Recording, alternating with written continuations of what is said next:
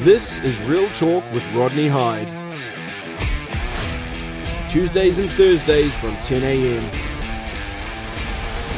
You're on Reality Check Radio. It's Real Talk with Rodney Hide. Ah, oh, it's sort of like a an experience that we have now, isn't it? It's sort of I don't even think it gets along this far, but you know how it plays out. You say, look, I don't think I agree with this because, oh my goodness, are you telling me you've done your own research? Well, I sort of Googled it and I read, you know, oh, did your own research. I mean, really, you're not a scientist. I mean, you haven't done any peer reviewed papers in this topic. No, but like I can sort of follow an argument and um do the do the logic. No, no, no. You've been you've been just online reading misinformation. I mean, what you're reading is just so wrong. Oh, but then if what I'm reading is misinformation, I mean, who gets to decide what's missing and information is is right. Oh, scientists do, you know, like real scientists that actually know the stuff and study it. They know the answers, and you just follow them because you're off there doing your own research. You can't be like a real scientist. Yeah, but when I was doing my reading, you know, I, I found lots of scientists who were sort of saying that those other scientists are wrong. And like the scientists that I were, they seem distinguished. No, no, they are absolute quacks. They've lost their minds and they're doing it for money.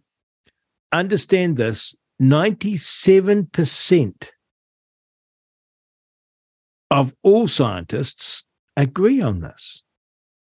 So you've got to be with the 97%, not the quacks. But I didn't think science was decided by a vote.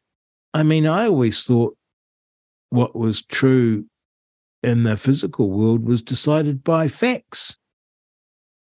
Oh my goodness. You really are a Nazi. I mean, isn't that how it goes now? That you don't discuss the topic, that it's follow the narrative, follow the government scientists, follow the government. Otherwise, you're a conspiracy theorist or worse. And isn't this tyranny and totalitarian thinking? because those getting to decide what is true information and misinformation just happen to be the government. I mean, it's tyrannical. And yet our media and our academics and too many of our experts fall into line with it. Well, maybe it's time for looking at it differently and just saying this. In 1660, the Royal Society was founded, and they had a motto.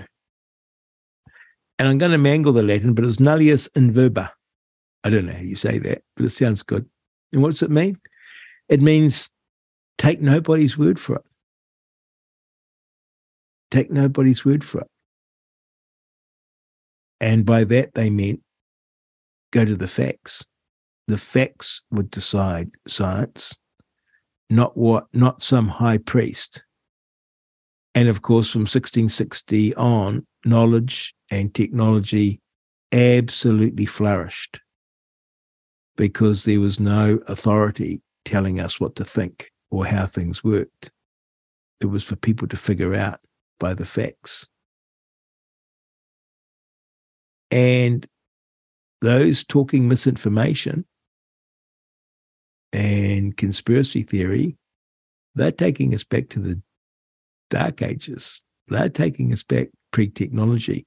They want to be the high priests of knowledge, getting Galileo Galilei to recant.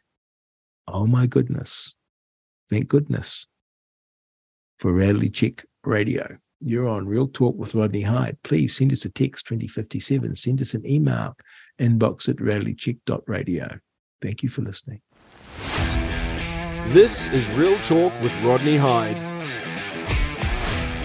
Tuesdays and Thursdays from 10 a.m.